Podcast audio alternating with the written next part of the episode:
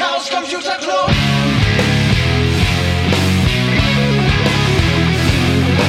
If you want things to get better, you're to have to stand for something.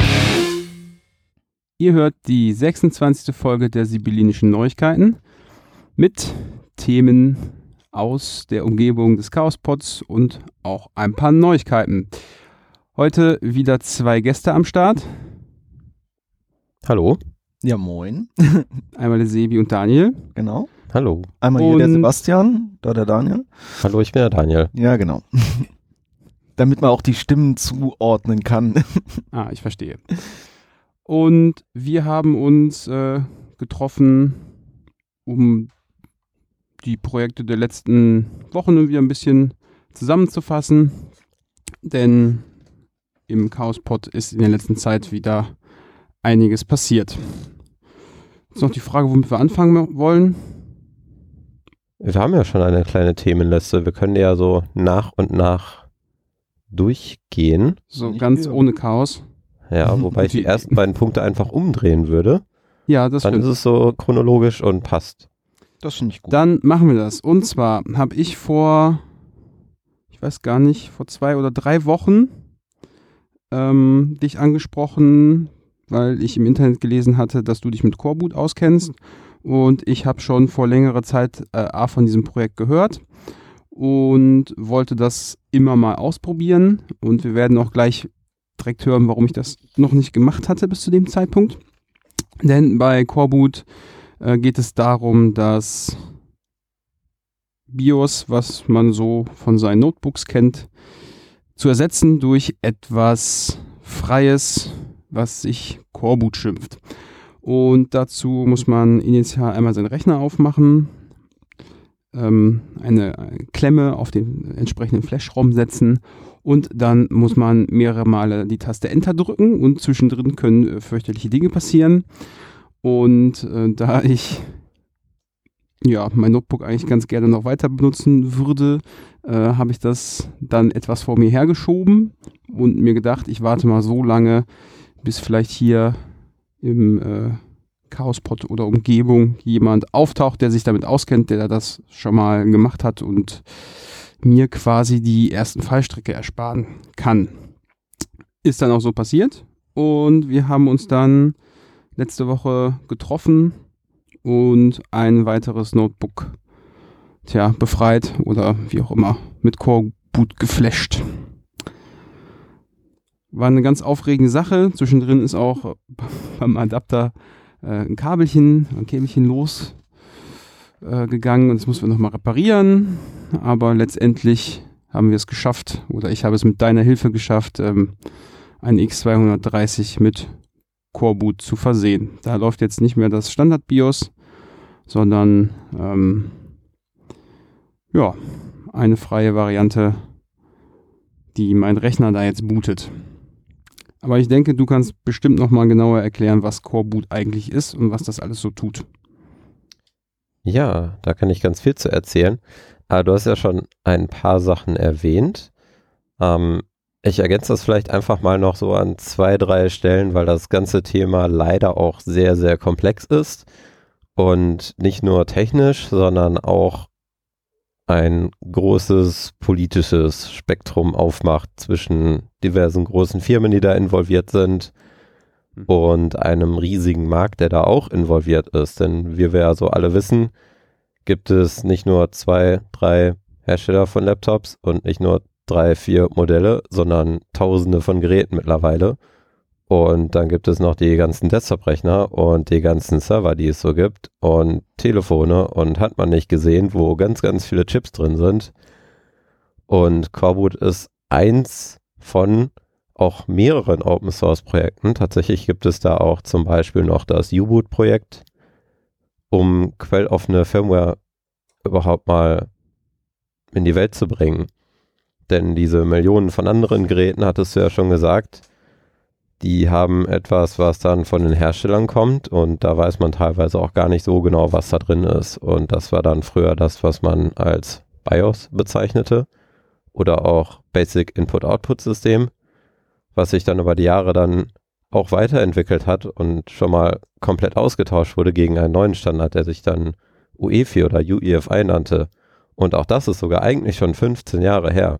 Also wenn Leute heute von BIOS reden, dann muss man immer noch mal ein bisschen differenzieren und sagen, naja, wir meinen jetzt nicht so das alte Legacy BIOS, wie man auch sagt, sondern das UEFI BIOS sagen manche oder einfach nur UEFI. Ja, und das haben wir gemacht tatsächlich, ja. Vielleicht nehmen wir mal so den Leuten, die das jetzt hören, ein bisschen die Angst. Also ganz so schlimm ist das dann tatsächlich doch nicht. Man kann jetzt auch selbst sich damit ein bisschen beschäftigen und daran rumbasteln. Ähm, dazu können wir vielleicht später nochmal ein bisschen näher was erzählen. Mhm. Ja. Vielleicht fangen wir quasi nochmal ganz vorne an, äh, nachdem wir jetzt grob Bescheid wissen, was wir hier gemacht haben. Was ist Coreboot eigentlich? Ja, also erstmal ist Coreboot ein Projekt, ein Softwareprojekt, das aus mehreren Komponenten besteht. Das ist einmal, man kann schon sagen, ein Framework, was man für die Initialisierung von Hardware benutzen kann. Also das, was der absolute Grundteil von Firmware ist. Dazu gehören dann eigentlich auch noch ein paar weitere Schritte. Also man möchte dann irgendwann mal später auch sowas wie ein Betriebssystem laden. Äh, dafür braucht man vielleicht auch mehrere Mechanismen. Aber Coreboot selbst beschränkt sich tatsächlich nur darauf, diese Hardware-Initialisierung zu machen und dann einfach das nächste zu laden, was auch mal da kommt, was man konfiguriert hat. Das kann zum Beispiel sein, da gibt es das Projekt CBIOS. Das ist auch so die Standardkonfiguration von Coreboot. Wenn man sich das einfach mal runterlädt und ausprobieren möchte, dann ist das vorkonfiguriert für CBIOS. Und damit könnte man jetzt zum Beispiel einen Linux-Kernel laden oder irgendein anderes Betriebssystem. Ja. Und das gibt es dann für diverse Geräte einfach schon vorgefertigt. Und die andere Sache, die dazu gehört, sind ganz viele kleine Werkzeuge. Das heißt, es gibt, wenn man jetzt durch Coreboot halt heruntergeladen hat, ein Verzeichnis, das heißt Util.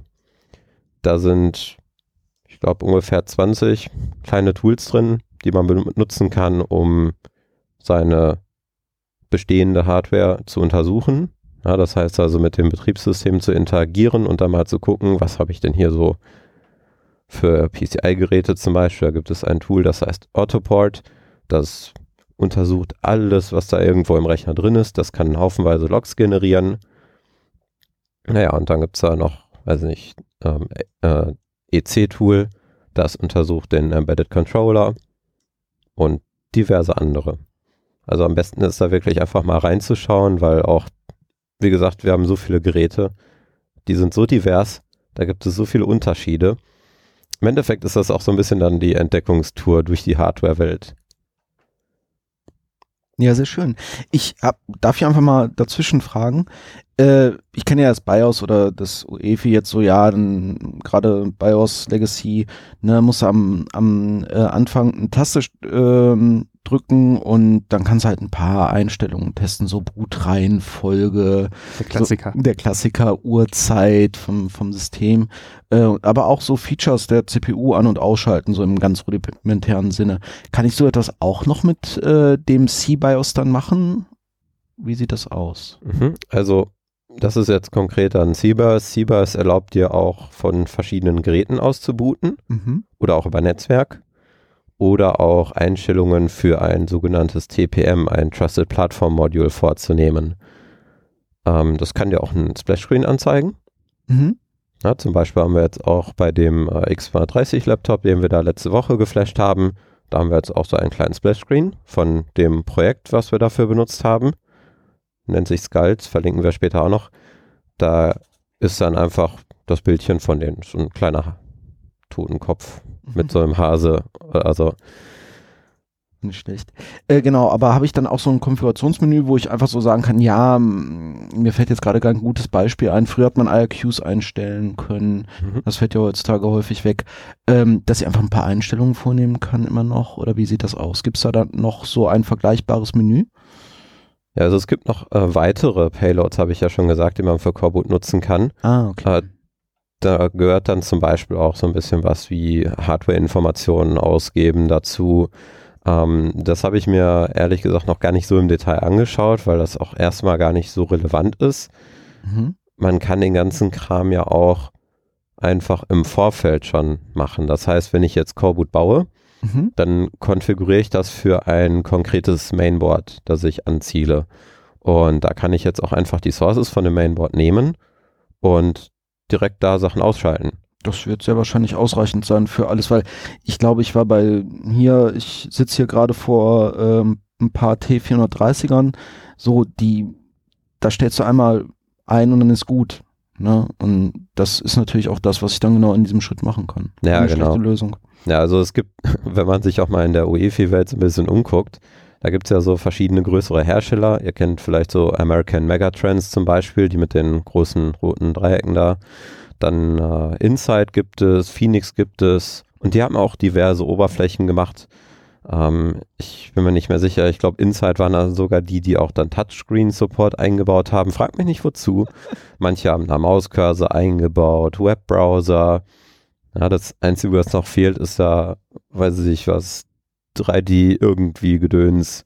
Hm. Ja, auch Intel selber hat da mal was gebaut. Das nannte sich Visual BIOS.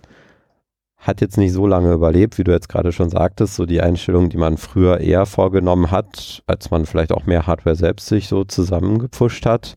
Also die ersten Desktop-PCs, ich weiß nicht, wie das bei euch war, aber ich habe da auch dann schon mal Sachen ausgetauscht, nachgerüstet. Ja. Ja, und da war das dann schon auch mal nötig, irgendwo ein bisschen was noch einzustellen. Ja. Davon ist man mittlerweile ein bisschen weg. Das hat aber auch mitunter mit der Hardwareentwicklung selbst zu tun, Mhm. weil da halt mehr Möglichkeiten jetzt bestehen, einfach softwareseitig Dinge schon erkennen zu können, die man nicht in der Firmware direkt haben muss. Ja. Ja, ihr kennt ja zum Beispiel PCI Express. Da kann man einfach dann so Karten reinstecken und dann werden die einfach erkannt. Mhm. Da ist dann übrigens auch wieder Firmware auf der Karte, die man reinsteckt. ne? Ich glaube sowieso, wenn du heutzutage irgendeinen Chipsatz hast, ist da so viel von Firmware alleine, weil die sich ja bei dieser rapiden Entwicklung gar nicht mehr trauen, ihre Systeme un unpatchbar in die Wildnis zu entlassen, weil was sich ja da, also was, was du ja machen kannst, wenn du da ein Stück Software auf deiner Hardware drauf hast, diese im Nachhinein noch mal ein bisschen zu korrigieren, wenn dir doch mal der ein oder andere Fehler auftritt. Ich weiß nicht, ob ihr, Mhm. das war glaube ich Ende der 90er, wo Intel sehr viele CPUs zurückrufen musste tatsächlich, weil die das nicht in Software machen konnten. Und das sind natürlich dann so Sachen, die dann da möglich sind, hat aber natürlich auch Nachteile, ähm, gerade wenn man äh, über die Offenheit der Systeme nachdenkt. Ja, also das, was du jetzt ansprichst, sind die sogenannten Microcode-Updates. Genau. Ja, da geht es dann darum, konkrete Sachen von der CPU vielleicht nochmal etwas anzupassen. Und auch das gehört dann zum Beispiel, wenn ich jetzt Coreboot für eine Plattform baue, äh, mit da hinein. Also es gibt durchaus die Möglichkeit, dass wenn du einfach so ein Coreboot-Image ohne Microcode-Updates dir baust Mhm. und das irgendwo drauf flasht, dass das gar nicht funktioniert. Scheiße. Ja, es gibt auch Werkzeuge, womit man sich diese UEFI-Images mal anschauen kann. Da Mhm. kann man dann auch sehen, wo die Microcode-Sektionen sind, kann sich die dann daraus extrahieren im Zweifelsfall, damit man die dann auch äh, hat. Mhm. Da gibt es das UEFI-Tool, heißt das. Ich hatte letztens tatsächlich noch mal letztes Jahr ein ähm, Tabellenbuch von äh, den Informatikern in der Hand. Also wenn du jetzt heutzutage äh, diese IHK-Ausbildung Fachinformatiker für Anwendungsentwicklung machst, äh, bekommst du immer noch ein Tabellenbuch, was ja kind of okay ist, weil kannst dann in der Prüfung benutzen und hast nicht gesehen. Ähm, aber da war, stand bis jetzt nicht UEFI drin als Begriffserklärung. Und ich habe dann tatsächlich mal den Verlag angeschrieben. Der hat mich dann auf den äh, ähm, auf den Schreiberlink verwiesen, auf den, wie heißt das nochmal, Autor. Und äh, der hat sich dann leider nicht mehr zurückgemeldet, was ich sehr schade finde, weil gerade diese Thematik, dass du ja eigentlich mit deinem Betriebssystem schon auf Software läufst, ist ja vielen Leuten gar nicht mehr bewusst. Und gerade äh, der Fall, da hatte ich halt jemanden ähm, äh, angeleitet so ein bisschen, der war noch in der Ausbildung und war halt interessiert, hatte ein altes Laptop geschenkt bekommen und das konnte er halt nicht von CD booten oder vom USB oder so. Und das lag dann tatsächlich daran, dass er ähm, das im BIOS, äh, das war nur noch ein reines UEFI. So, und er konnte das gar nicht mehr richtig einstellen, weil entsprechend auch die äh, Signaturen dort stimmen mussten. Ja, das sind auch so Mechanismen, die mit der Zeit entstanden sind, um auch auf der anderen Seite rum, äh, wiederum, man möchte nicht nur Leute daran hindern, irgendwas zu machen, die das eigentlich machen möchten, weil es ihre Geräte sind. Mhm. Man möchte auf der anderen Seite auch dafür sorgen, dass das Leute nicht machen können, denen das Gerät nicht gehört, die das aber Eben. vielleicht auch mal in die Hand bekommen. Und dazu gehören zum Beispiel die, weiß ich nicht wie viele hundert Menschen, die bei der Herstellung zum Beispiel involviert sind. Ja, man muss sich mal vorstellen, es gibt jetzt nicht eine Firma, die so einen Laptop baut, sondern es fängt, wenn wir jetzt von dir aus schauen, mit einer größeren Kette an. Da gehst du zu irgendeinem Händler oder irgendeine Online-Plattform, da kaufst du was. Die wiederum haben das von einem OEM gekauft oder sind selbst OEM, ein Original Equipment Manufacturer. Dahinter können sogar noch zwei, drei weitere stehen und mehrere Brandings. Ja. So wie mit so Gadgets, die man manchmal irgendwo so in die Hand gedrückt bekommt, weiß nicht, bedruckte Kugelschreiber oder so. Dann gibt es eine Firma, die stellt die ganzen Kugelschreiber her und dann gibt es sie mit tausenden von Aufdrucken. So ungefähr Mhm. passiert das da auch.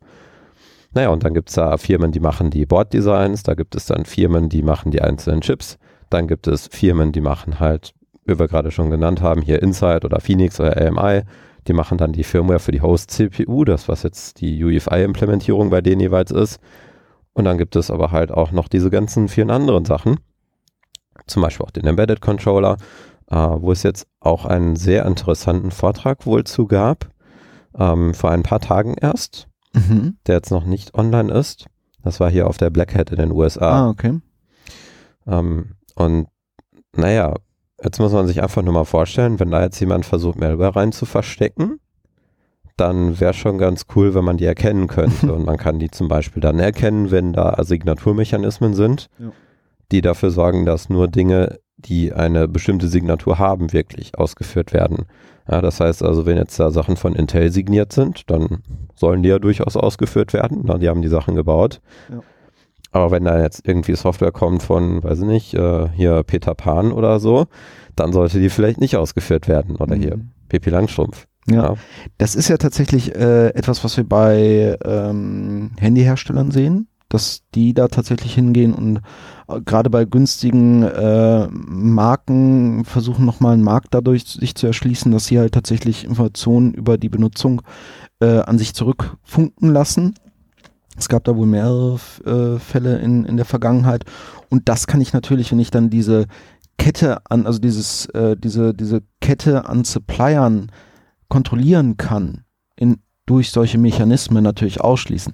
Nachteil ist natürlich auch, ich kann auch Linux eigentlich ausschließen. Macht man bis heute, heute nicht oder wie ist das so? Ja, die Sorge, die kam ja schon mal auf. Ne? Da Genau. Ich kann, War diese große Diskussion, ah, dann ist ja eine Windows vorinstalliert.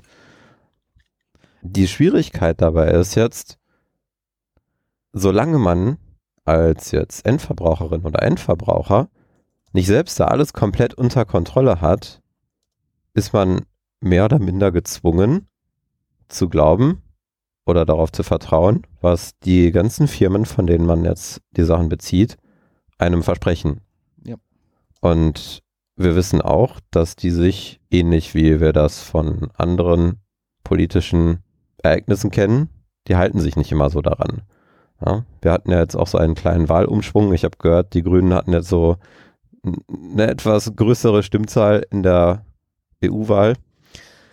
Mhm. Das passiert dann da natürlich auch schon mal, ja, dass dann irgendeine Firma sich auf einmal sehr unbeliebt macht und da kommen die dann auch nicht mehr so schnell raus. Ne?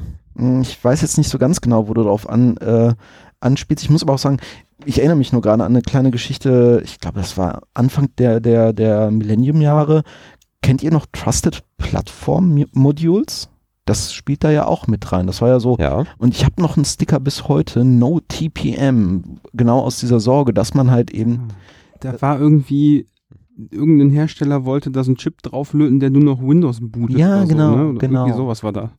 und, und die Sorge schwingt da natürlich immer mit. Ich habe allerdings auch ähm, äh, selbst schon äh, auf so rein UEFI-Geräten dann einen äh, Linux ans Laufen bekommen, indem ich halt entsprechend dann das EFI dazu bewegt habe und da hat halt einer der, der äh, Hersteller, der halt äh, in diesem Konsortium drin ist oder wie immer die organisiert sind, eine entsprechende Bootmöglichkeit geschaffen, dass auch weiterhin Linux ganz brav auf diesen Systemen läuft.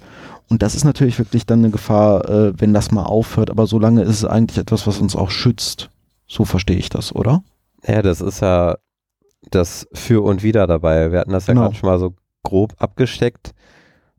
Du kannst dich ja auch selbst damit schützen, wenn du einfach ein Gerät findest, Mhm. was einen TPM eingebaut hat. Und das haben wir tatsächlich auf sehr vielen Geräten heutzutage. Zum Beispiel auf dem X230, den wir letzte Woche da geflasht haben. Und es gibt auch eine Firma, die diese Geräte als refurbished verkauft Mhm. mit denen du jetzt im Vorfeld, bevor du das Gerät bekommst, einen Austausch machen kannst, um Schlüsselmaterial zu hinterlegen, damit du mit deinem eigenen Material verifizieren kannst, dass das Gerät wirklich integer ist, wenn du es jetzt hochfährst und nicht irgendwann zwischendurch, wenn du mal im Café aufs Klo gegangen bist, Ja. da irgendwer da mal kurz dran rumgefummelt hat. ist tatsächlich äh, so, wenn ich Firmenlaptops oder so äh, in der Hand kriege, dann sind die auch immer so eingerichtet. Und da sieht es dann wirklich auch so aus, wenn die Festplatte ausgetauscht wird, wenn da jemand versucht, anderweitig äh, dieses Gerät zu manipulieren, um mich dazu zu bringen, halt äh, Firmenpasswörter einzugeben, so, dann bootet das Ding einfach nicht mehr. Ne? Oder sagt halt, nö. Und das ist die große Sicherheit daran dann für mich. Übrigens, wir sprechen ja jetzt gerade von Betriebssystemen, die man vielleicht nicht Ja. mehr installieren oder booten kann. Das geht natürlich auch früher auch los. Das gleiche Problem haben wir nämlich dann mit Coreboot. Wenn Mhm. ich jetzt einfach mal nicht ein äh, ThinkPad X230 nehme, sondern eins von den späteren Geräten, dann ist da ein Integritätsschutzmechanismus drin. Mhm. Von Intel gibt es da diese TXT, Trusted Execution Technologies oder Technology, lage mich nicht drauf fest. Trusted Execution Technology finde ich Genau. Das ist sehr umfangreich. Dazu gehört zum Beispiel BootGuard. BootGuard kann jetzt überprüfen, was das so für eine Firmware laden soll, Mhm. ob die signiert ist mit irgendwas und wenn nicht, dann halt nicht booten. Na, ich habe auf meinem Twitter-Profil, habe ich da im Hintergrund auch mal, das war so ein Bild, das ich dann gesehen habe auf einem Laptop von mir, wo ich einfach mal so äh, Sachen eingeschaltet habe, hatte ich Mhm. dann nur so eine rote, böse Fehlermeldung. Ja.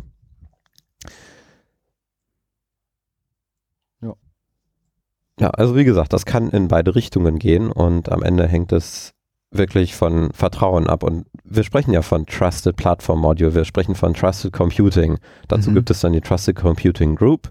Da gibt es mehrere Firmen, die darin involviert sind. Dann gibt es hier diese Trusted Execution Technology, wie gesagt. Ähm, genauso wie bei AMD es natürlich dann auch was in der Richtung gibt. Da ist es dann PSP. Dazu hatten wir übrigens auch einen sehr interessanten Vortrag dieses Jahr auf der GPN. Mhm. Ja, da gibt es jetzt mehr und mehr Untersuchungen. Ähm, als Pendant zu dem UEFI-Tool kann man da das PSP-Tool nennen. Und ja, bevor wir jetzt eine Riesenliste machen von tausend Ja. Dingen, die man sich da anschauen kann, würde ich sagen, schauen wir mal wieder, dass wir etwas allgemeiner werden. Genau. Also ich finde das super interessant von den Innereien. Sorry, dass ich da so ein bisschen Deep Dive gemacht habe, äh, weil wir sind da ja schon einen relativ langen Weg gegangen und äh, da auch dann äh, weitere Alternativen im Open Source Bereich zu bilden, äh, halte ich für höchst interessant. Ich versuche das mal zusammenzufassen. Das ist also, gut. wir haben auf der einen Seite Coreboot, was sich darum kümmert, dass die äh, Hardware auf dem niedrigsten Level initialisiert wird. Und äh, mit dem Coreboot zusammen gibt es immer noch eine Payload, die letztendlich dafür da ist, um in der Regel der Fälle einen Kernel zu starten, sodass irgendwann auch Treiber geladen werden können, die dann ähm, zum Beispiel die Festplatte ansteuern können, um von dort halt die Daten zu kriegen, die dann das Betriebssystem enthalten. Warum braucht man das? Weil der Kernel könnte ja eigentlich auch direkt gestartet werden, ist aber mittlerweile so groß, dass er nicht mehr in dieses Flash-ROM reinpasst. Äh, Deswegen braucht es halt die Payload, um letztendlich die- Treiber zu haben, um die größeren Kernels laden zu können. Das ist soweit richtig? Ja, ich würde vielleicht noch ergänzen, dass man dann auch mehr Flexibilität natürlich dadurch hat. Ja? Recovery zum Beispiel, wenn du mal ein, ein System neu installieren willst oder so. Und äh, von den Sachen, also Core Boot selbst und die Payload, das findet alles in dem Flash-ROM statt. Auf dem X230 waren es, glaube ich, 8 Megabyte. Naja, es Ja, 12. Du hast da zwei Chips, stimmt, 8 und genau. 4 MB. Das waren Mhm. nämlich zwei Chips. Genau, ja. Und ähm, von da aus geht es dann mit irgendeinem anderen größeren Speichermedium weiter.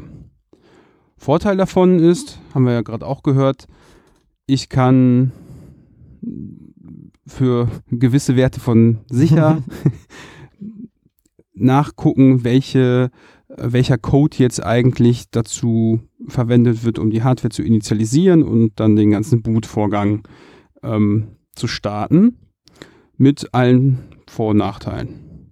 Eben Für uns, glaube ich, eher Vorteile. Wir können noch etwas mehr Vertrauen im ganzen System entgegenbringen, dass auch genau das da gestartet wird, was wir da eigentlich mal äh, gestartet haben wollten. Gut. Nächste Frage wäre ja, was brauchen wir jetzt eigentlich, um die ähm, Flash-Chips mit einem aktuellen Core Boot plus Payload zu versorgen. Da gibt es ja auch mehrere Varianten. Ähm, ich habe, ähm, nicht ich habe, sondern du hast die Hardware mitgebracht. In dem Fall war das ein Clip, der genau auf den äh, Flash-Chip passt. Sieht ein bisschen aus wie eine große Wäscheklammer mit Kontakten unten. Und dann noch ein USB-Dongle, ähm, über das sich quasi die, dieser Schreibvorgang dann, wahrscheinlich das Bitbanging, da die ganzen, oder SPI, Ja, genau. Also die Schnittstelle äh, ist da SPI, das nimmt man meistens heutzutage. Ähm, die Chips, das sind einfach so achtbeinige Chips, wo es dann halt für Klemmen gibt, wie du gerade schon sagtest. Ja, und SPI hat man jetzt ja nicht unbedingt an seinem Laptop so direkt zur Verfügung. Da gibt es dann entsprechend Programmer, die diese Schnittstelle dann wieder haben. Da haben wir zum Beispiel den CHA 341A genommen. Davon habe ich jetzt auch mittlerweile zwei Stück. Die sind recht günstig zu bekommen. Für, weiß ich nicht, 8, 9, 10 Euro vielleicht. Okay, und dann, mehr brauchen wir auch gar nicht. Dann gibt es noch eine Variante, dass man das Ganze über das Raspberry Pi äh, ansteuert, aber scheint so, dass das die Variante ist, die quasi hardwaremäßig den geringsten Aufwand, Aufwand hat. Genau, der Raspberry Pi, der hat zum Beispiel selbst direkt eine SPI-Schnittstelle. Die ist auch etwas schneller, kann man dann direkt benutzen. Nachteil ist, man muss sich jetzt anschauen, welche Pins das genau sind. Und da das acht Stück sind, ist mir das persönlich ein bisschen zu fummelig. Da nehme ich lieber einfach diesen Adapter und fertig. Ne? Ja, dann nimmt man sich eine Anleitung, steckt die Hardware so zusammen, dass die Pins aus der Flash-Clip-Klammer genau an den Pins sind, wo sie sein sollen und nicht woanders. Und ähm, wenn das zusammengesteckt ist, dann muss man als erstes seinen Rechner aufschrauben. Wobei, wo man, je nachdem wie viele Notebooks man so hat, sollte man vielleicht vorher noch ein Backup von seinen Daten machen. Äh, wobei, naja, eigentlich die Festplatte oder so fasst man ja eigentlich nicht an, aber Ja, ich wollte gerade sagen, die ist ja egal. Mach lieber ein Backup von deinem Flash. Also am besten direkt dreifach, um zu sichern, dass da auch nichts kaputt gegangen ist beim Transport, weil SPI jetzt nicht so wie andere Transportverfahren, die wir so im Netzwerk oder sowas benutzen, hat jetzt keine äh, irgendwelchen Prüfsummen oder sowas dabei, sondern es geht halt über die rohe Hardware. Da kann schon mal ein Bit kippen und das möchte man vermeiden. Ich habe dazu übrigens auch mal so ein Video gemacht, wo ich das alles recht detailliert erklärt habe. Das äh, können wir ja direkt auch mal verlinken. mhm. Ja, ich sehr für. Und äh, nachdem wir die Firmware halt mehrfach ausgelesen haben, äh, Checksumme angeguckt, verglichen, haben wir ja festgestellt, das war jetzt mehrere Male genau die gleiche Datei. Und entweder ist es der korrekte Inhalt des äh, ROMs gewesen oder äh, ja, mit dem Unwahrscheinlichkeitsdrive die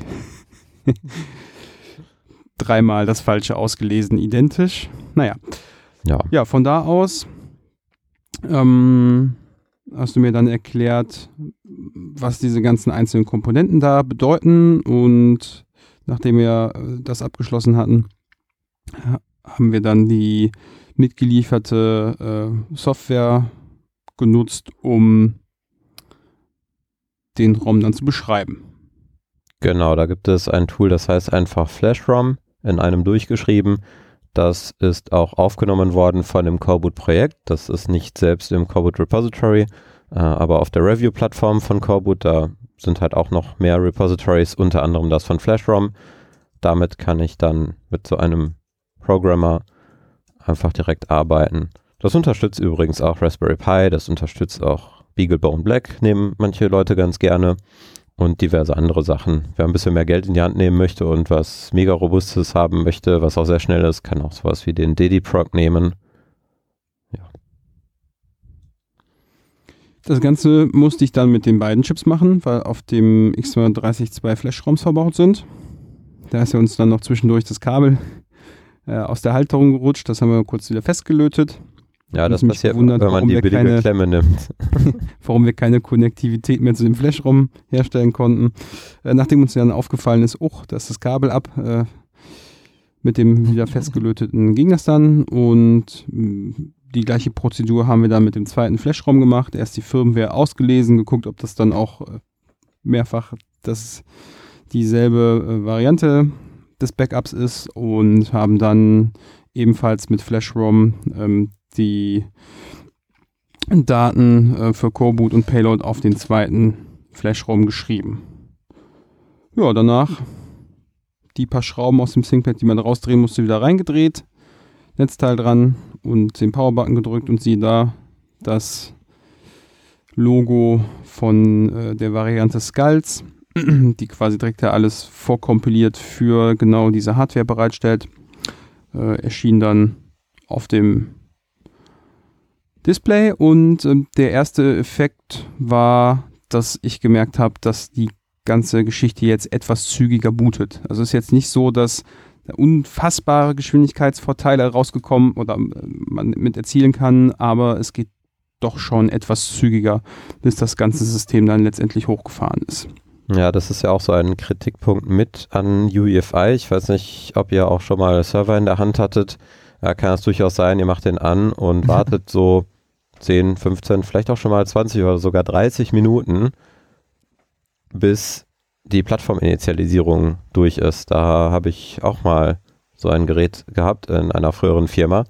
Und tatsächlich braucht man aber für diese ganze Hardware-Initialisierung, hast du ja gemerkt, nur Millisekunden. Du siehst dein Splash-Screen sofort und das ist schon nicht mehr Coreboot, sondern das kam dann schon von C-BIOS. Ja. Ich hatte mal einen HP-Server, Waschmaschinen groß auf Rollen. Ich war so glücklich, als wir den rausgeschmissen haben, äh, der genauso ein Verhalten hat. Der hing, glaube ich, 20 Minuten im BIOS oder so. 20 Minuten. Ja, das War ist ein richtig, Grund. War, Das heißt, wenn du den mal neu starten musstest, konntest du das war der Kuchen und. Kaffee. Okay, ist dein Gesichtsausdruck sagt, sagt sowas wie Don't get me started. Vielen Dank. Das ist Okay. ein Grund, warum wir jetzt auch mehrere große Firmen an Bord haben, die dieses Projekt unterstützen. Und Ah. das war auch sogar ein, ja, jetzt nicht konkret äh, UEFI, aber das war auch mit Teil der Geburtsstunde von Coreboot. Da war das mal so aus Alamos, da waren ganz viele Rechner, die wurden eingeschaltet und da ist nichts passiert. Das war damals halt noch so ein BIOS, das war 1999. 20 Jahre sind wir jetzt alt, ne? Also das Coreboot-Projekt, übrigens parallel auch das U-Boot-Projekt, haben jetzt beide ihr 20-jähriges Jubiläum. Gutes Zeichen. Ja, und mit UEFI haben wir jetzt halt wieder genau solche Spirenzien, wo auch manchmal einfach Sachen nicht richtig funktionieren. Ich habe zum Beispiel einen Laptop, an dem ich mal selbst rumgearbeitet habe, weil an, naja, wenn ich den eingeschaltet habe, war das manchmal so, dass das Touchpad einfach nicht da war. Das hatte nichts mit meinem Kernel Betriebssystem zu tun, sondern das war einfach von der Firmware nicht da. Mhm. Und mit Coreboot war das kein Problem, da lief das einfach. Das war dann schon eine sehr interessante Erfahrung. Und wenn man sich jetzt vorstellt, du bist jetzt, sag ich mal, verantwortlich für ein Rechenzentrum oder mehrere von, sagen wir, Facebook. Du hast da 15.000 Server und da gibt es jetzt gerade ein Problem und 1000 davon fallen aus. Die willst du jetzt schnell ersetzen. Dann ist nicht so toll, wenn du die Sachen wieder hochfährst und erstmal eine halbe Stunde warten musst und 30 Mal Kaffee trinkst, bis überhaupt irgendwas sich rührt. Mhm. Ja. Ja, klar. Also da ist dann einfach ein finanzielles Interesse von den Firmen her, eine bessere Alternative zu haben. Ja. Finde ich interessant. Ähm, jetzt habe ich ja hier so zwei T430. Ich glaube, da müsste ich einfach mechanisch mehr Schrauben abmachen, wenn ich da diese Klammer draufsetzen möchte, oder? Ja, das ist richtig. Also je nach Gerät sind die Vorgänge schon mal ein bisschen langwieriger. Ähm, ich habe selber einen T400 ohne Mhm. irgendwas weiter dahinter. Da hat das schon so eine halbe Stunde fast beansprucht. Ja gut, aber ich hatte das auch vorher noch nie irgendwie offen. Ähm, ich kenne auch manche Leute, die haben dann ihre Geräte schon mal irgendwie aufgerüstet oder irgendwo ausgesaugt, wenn da mal ein bisschen Dreck drin war. Gerade bei diesen älteren Sachen, die sind ja jetzt Mhm. auch schon, weiß nicht, acht, neun Jahre alt oder sowas bestimmt. Ja, ich hab's 2011. Ja, guck mal, acht Jahre. Ja. Ja? Das ist dann die äh, berühmte Wollmaus, die sich von innen vor diesen äh, Kupfergittern da Ja. im, im Lüfter sammeln. ja. Ja. Naja, bei dem 430 ist es schon so, da muss man auch noch ein bisschen mehr schrauben. Da gibt es dann so einen Käfig nochmal um das Mainboard. Das dauert dann. Äh, ich sehe gerade, äh, also ne, wurde 2012 äh, das erste Mal auf den Markt ge geschmissen, aber das ist natürlich dann eine, ein guter, also ich meine, die Geräte sind relativ durch, aber nichtsdestotrotz ist er ganz gut. Nee, ich frage, weil es gibt ja auch durchaus dann von den Herstellern einfache Möglichkeiten, äh, per Bootmedium das zu flashen oder so.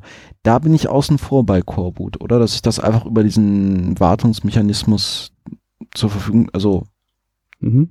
Genau, also das erste Mal muss man das auseinanderbauen, Okay. die äh, Klammer aufsetzen und das fletchen.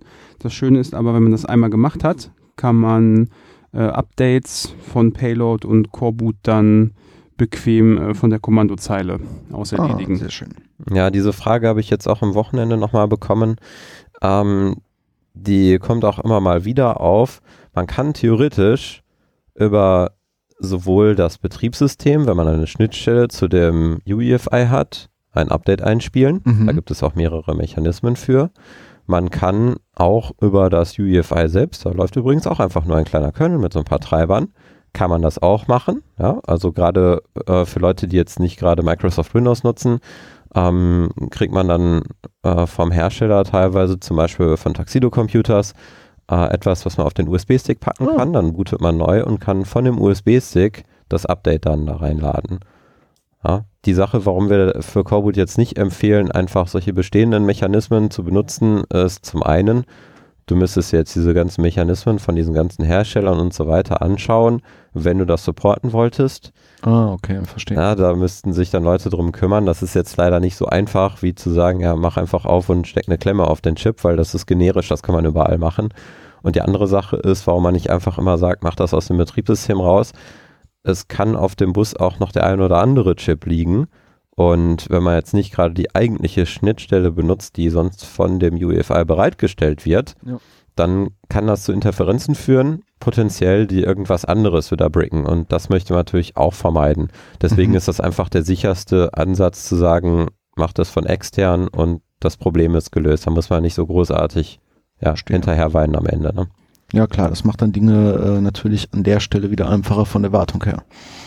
Ja, ansonsten, wenn man rausfinden möchte, welche Geräte unterstützt werden, ähm, gibt es eine Liste. Ähm, du, sagtest ja auch, als wir uns hingesetzt haben zum, zum Flashen, so, dass die Wahrnehmung öfter mal ist, dass äh, Coreboot irgendwie drei, vier alte ThinkPad-Modelle äh, unterstützt und das war's dann. Ähm, wenn man sich die Liste anschaut von Geräten, die unterstützt werden, ist die schon ziemlich lang. Mhm. Allerdings gibt es auch unfassbar viele Geräte. Also Genau. ähm, ja, entweder wenn man das unbedingt haben möchte, muss man sich mal ein Notebook holen, äh, quasi genau nach der Liste aussuchen. Und ansonsten mit ein bisschen Glück gibt es das halt dann für das äh, eigene Notebook.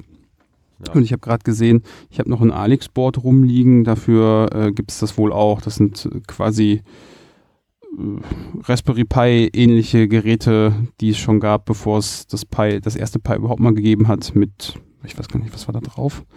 Ich glaube, eine AMD Giode oder sowas. Mhm. Ich hatte da früher mal ähm, einen kleinen Linux-Router drauf laufen. Scheinbar gibt es das auch dafür. Mhm. Ja, ich sehe gerade, du bist ja auch auf der Website von PC Engines, die das gebaut haben. Die sind tatsächlich auch an dem Coreboot-Projekt selbst beteiligt. Das kommt also nicht ganz so von ungefähr. Und die haben auch mehrere neuere Geräte, zum Beispiel die APU 2 ist auch mit dabei. Wird auch sehr gerne benutzt. Ja, nett. Mhm. Ja, ich kann diese Hardware auch nur empfehlen. Also wer äh, irgendwo x86 äh, Ja, also da wird mich ein Link interessieren, das, das hört sich interessant an. Also Kommen wer alles in die x86 Shownotes. quasi ähm, Hardware haben möchte, der äh, kann das nehmen und verbraucht auch wenig Strom. Ja. Und so für die Basissachen äh, reicht das vollkommen. Ja, kann man auch ganz Das, gut äh, für einen Router nehmen zu Hause. Genau, das habe ich nämlich jahrelang gemacht mit dem Projekt FLI 4L. Hm. Und das lief alles dann schön lüfterlos. Äh, damals angefangen als ISDN-Router. Ja, gab es halt nichts anderes. Und ich glaube, ich habe das acht Jahre lang benutzt. Ich habe das noch auf dem, Super Hardware. ja, ja. Also die FLIVL, das äh, habe ich auch durchaus länger benutzt, ja. Ja, wo bekommt man Hilfe? Ja, es gibt sehr viele Orte. Natürlich den Hackerspace in der Nähe, der sich vielleicht schon mal damit beschäftigt hat. Oder kann man einfach mal nachfragen. Hier zum Beispiel. Ähm, oder auch natürlich das Labor in Bochum, wo wir tatsächlich, das weiß ich, äh, recht viele Leute haben, die sich damit schon auseinandergesetzt haben. Und dazu gehörte ich dann auch. Ähm, ansonsten gibt es einen IRC-Channel auf Freenode. Und auf der Coreboot-Seite selbst haben wir auch eine kleine Übersicht über diverse Tools, die wir in der Community benutzen, um zu kommunizieren. Dazu gehört zum Beispiel unsere eigene Review-Plattform. Das heißt, wir nutzen da jetzt nicht GitHub, sondern haben da selbst einfach was laufen. Review.coreboot.org ist das. Ja, ansonsten, wir verlinken einfach, würde ich sagen. Für, ähm, oder anders gesagt, eine Sache hast du jetzt quasi äh, noch gar nicht erwähnt. Und zwar gibt es auch den ein oder anderen Videobeitrag zum Thema. Mhm. Ja, das ist richtig. Ja, da sind mehrere Leute unterwegs äh, und erzählen immer mal wieder was über Coreboot oder auch allgemeiner über Firmware oder auch mal spezifischer über konkretere Dinge darin. Wir haben im letzten Jahr auch die erste Open Source Firmware Konferenz abgehalten. Noch in Erlangen bei Siemens unter anderem. Und dieses Jahr wird die zweite Edition stattfinden. Jetzt bald auch schon, Anfang September. Allerdings im Silicon Valley. Da wird es dann nochmal ganz viele Videos geben. Und wer etwas Deutschsprachiges haben möchte, kann sich auch einfach den letzten Vortrag von mir anhören, vom Samstag, vorgestern. Oh, noch ganz frisch. So frisch es nur geht quasi, ja. Da ist ja zum Glück das C3 VOG-Team mit dabei und die sind so schnell im Hochladen, das ist unglaublich. Ich habe das selbst am gleichen Tag nochmal abends mir angeschaut und gedacht, oh, das ist ja gar nicht mal so schlimm gewesen. Ich habe mir das auch schon angeguckt und äh, war gar nicht mal so schlimm. Ich pack's mir auf die Liste, finde ich gut. Ja, wo bist du denn da gewesen?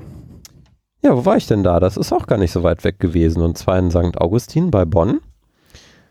Da findet auch schon seit sehr vielen Jahren jetzt die Frostcon statt. Das ist eine freie und Open Source Software Konferenz, wo sich Dutzende, Hunderte, Tausende von Menschen mittlerweile zusammensammeln. Und da gibt es Vorträge zu allem Möglichen, was freie und Open Source Software anbelangt. Ja, dann dachte ich, schließe ich mal die Lücke dazwischen und mach mal auch Firmware dabei. Also hast du quasi dann Vortrag über Coreboot Ja, ich habe als äh, Open Firmware getarnt. ja, ich habe das schon recht allgemein gehalten. Also ich habe über Open Source Firmware gesprochen und ähm, ich habe zwei Demos gemacht, die nicht mit Coreboot zu tun hatten, sondern ich habe eine Demo mit einer UEFI-Implementierung tatsächlich gemacht auch Mhm. und eine direkt eine Hardware mit einem Embedded Controller. Hab natürlich trotzdem auch mal was über Coreboot erzählt und was sich so allgemein auch im Bereich Open Source Firmware tut. Wir haben ja gerade schon gemerkt, da kann man kilometerlange Listen drüber schreiben. Ja. Ich bin auf der Frostcon das letzte Mal, ich glaube, vor acht Jahren gewesen. Schon irgendwie in den letzten Jahren nicht so geschafft. Aber ich äh, erinnere mich noch, das war äh, eine super Location dort. Nächstes Jahr geht's mal wieder hin. Sebi, wie sieht's mit dir aus? Bist du schon mal dort gewesen? Ich war noch nicht dort. Äh, Ich pack's mir mal wieder auf die endlose Liste von äh, To-Do-Dingen. Äh, allerdings versuche ich es weit oben anzusiedeln. Das sieht gut aus. Das ist sehr gut, denn das ist ja zum einen, wie gesagt, in der Nähe und zum anderen auch eine sehr gute Möglichkeit, sich mal mit ein paar mehr Leuten nochmal zu vernetzen, Mhm. Die von teilweise auch etwas weiter wegkommen. Wie gesagt, das ist schon ein mittlerweile recht großes Event. kann man noch nicht ganz mit der großen FOSDEM vergleichen, dem Riesenevent, wo irgendwie 8000 Leute oder sowas zusammenkommen. Jetzt äh, in Brüssel an der Uni. Aber doch schon immer noch groß genug, um auch Leute durchaus aus den einigen Nachbarländern hier zu finden. Oder auch schon mal von Übersee. Ja, cool. Sonst irgendwas Spannendes auf der Frostcon gesehen, was du jetzt, nachdem sie genau einen Tag äh, her ist, schon empfehlen kannst? Ja, also da war einiges. Ich habe natürlich auch, ich habe ja schon gesagt, man kann sich gut vernetzen. Ich kenne mittlerweile auch, dadurch, dass ich ja auf vielen Events unterwegs bin, sehr, sehr viele Leute. Ähm, was ich unter anderem auch ganz interessant war, äh, fand, war von dem doch eher kleinen und unscheinbaren Tisch hinten bei den Leuten von Foss Asia. Die haben da mal so etwas reverse engineert. Das ist einfach so ein kleines Display, das man sich an, ja, ans T-Shirt oder so packen kann. Und da sind einfach nur so ein paar LEDs drauf, auch einfach nur rot, aber da kann man dann einfach irgendwie sich so Text, so Lauftext drauf machen, so wie die Teile, die man am Kiosk sieht, nur halt so zum Mitnehmen. Haben die eine kleine App dann entsprechend für gebaut. Das fand ich schon einen netten Hack. Ja, vielleicht so ähnlich wie das, ähm, die Blinken Rocket. Ja, genau. Damit habe ich das auch verglichen. Ja, nur halt größer. Hm, cool, cool. Ja, also ich gehe hier gerade die Liste durch und da sind einige interessante Talks äh, Mhm. bei. Ja, vielleicht haben wir ja demnächst mal ein bisschen Zeit, können wir mal gucken. Vielleicht im nächsten, in der nächsten Folge der Sibyllinischen Neuigkeiten ein paar Empfehlungen geben. Ja, Sebi, hast du noch Fragen zu Korbut? Nö, soweit nicht. Ich könnte eine äh, Überleitung aus der Hölle machen. Darf ich? Ich bin jetzt gespannt. ja, ähm, da gibt's ja auch einen Talk über Open Source Lösungen für Voice over IP. In, äh, und zwar heißt der mit Asterisks und Django zum eigenen Telefonanlage. Aha. Und aus dieser Überleitung schließe ich, dass wir in unserem Chaospod eine eigene Telefonanlage haben. So ein bisschen vielleicht. Ah, haben, Genau. ähm, ja, ich äh, habe ja vor einiger Zeit ähm, angefangen, hier eine Telefonanlage aufzubauen. Und da wollten wir ja mal ein bisschen drüber sprechen. Ähm, ja, vielleicht äh, zu Anfang oder wie das so, also wir hatten ja immer eigentlich ein paar Telefone hier rumstehen. Ja, das liegt daran, dass ich, ähm, zwei davon sind nämlich von mir Ah, und diese äh, super alten Telefone, also mit Wählscheibe muss man dazu sagen. Eins, das andere hat, äh, nee, wir, wir haben beide, zwei. ne? Ja, ja, also, Wählscheibe, genau. genau. Ähm, die waren immer mal im Keller übrig, haben es quasi bis heute äh, überlebt Mhm. und die habe ich halt mal mitgebracht gehabt. Ähm, mit, ja, mit der Aussicht, vielleicht findet sich ja jemand, der das wieder in Betrieb nehmen möchte, denn diese Geräte funktionieren ja beide auch noch. genau. Und äh, du hattest ein bisschen, bisschen Zeit und Muße und hast dich dem Projekt quasi angenommen. Und äh, dazu ist noch ein drittes Gerät gekommen und jetzt gibt es quasi im Keller ein Telefon und in unserer ähm, zweiten Etage dann die zwei anderen Geräte, sodass man mal elegant äh, aus der Küche im Keller anrufen kann. Zum Beispiel, dass das Essen fertig ist oder nachfragen, wer gerade da ist. Ja, funktioniert super. Mhm. Also läuft, glaube ich, ganz stabil und wird auch fleißig genutzt. Genau. Vielleicht äh, so historisch, also du hattest hier die ersten Telefone angebracht, äh, ein äh, Tischfernsprecher W48, alles wohlgeformt bei uns im Wiki dokumentiert.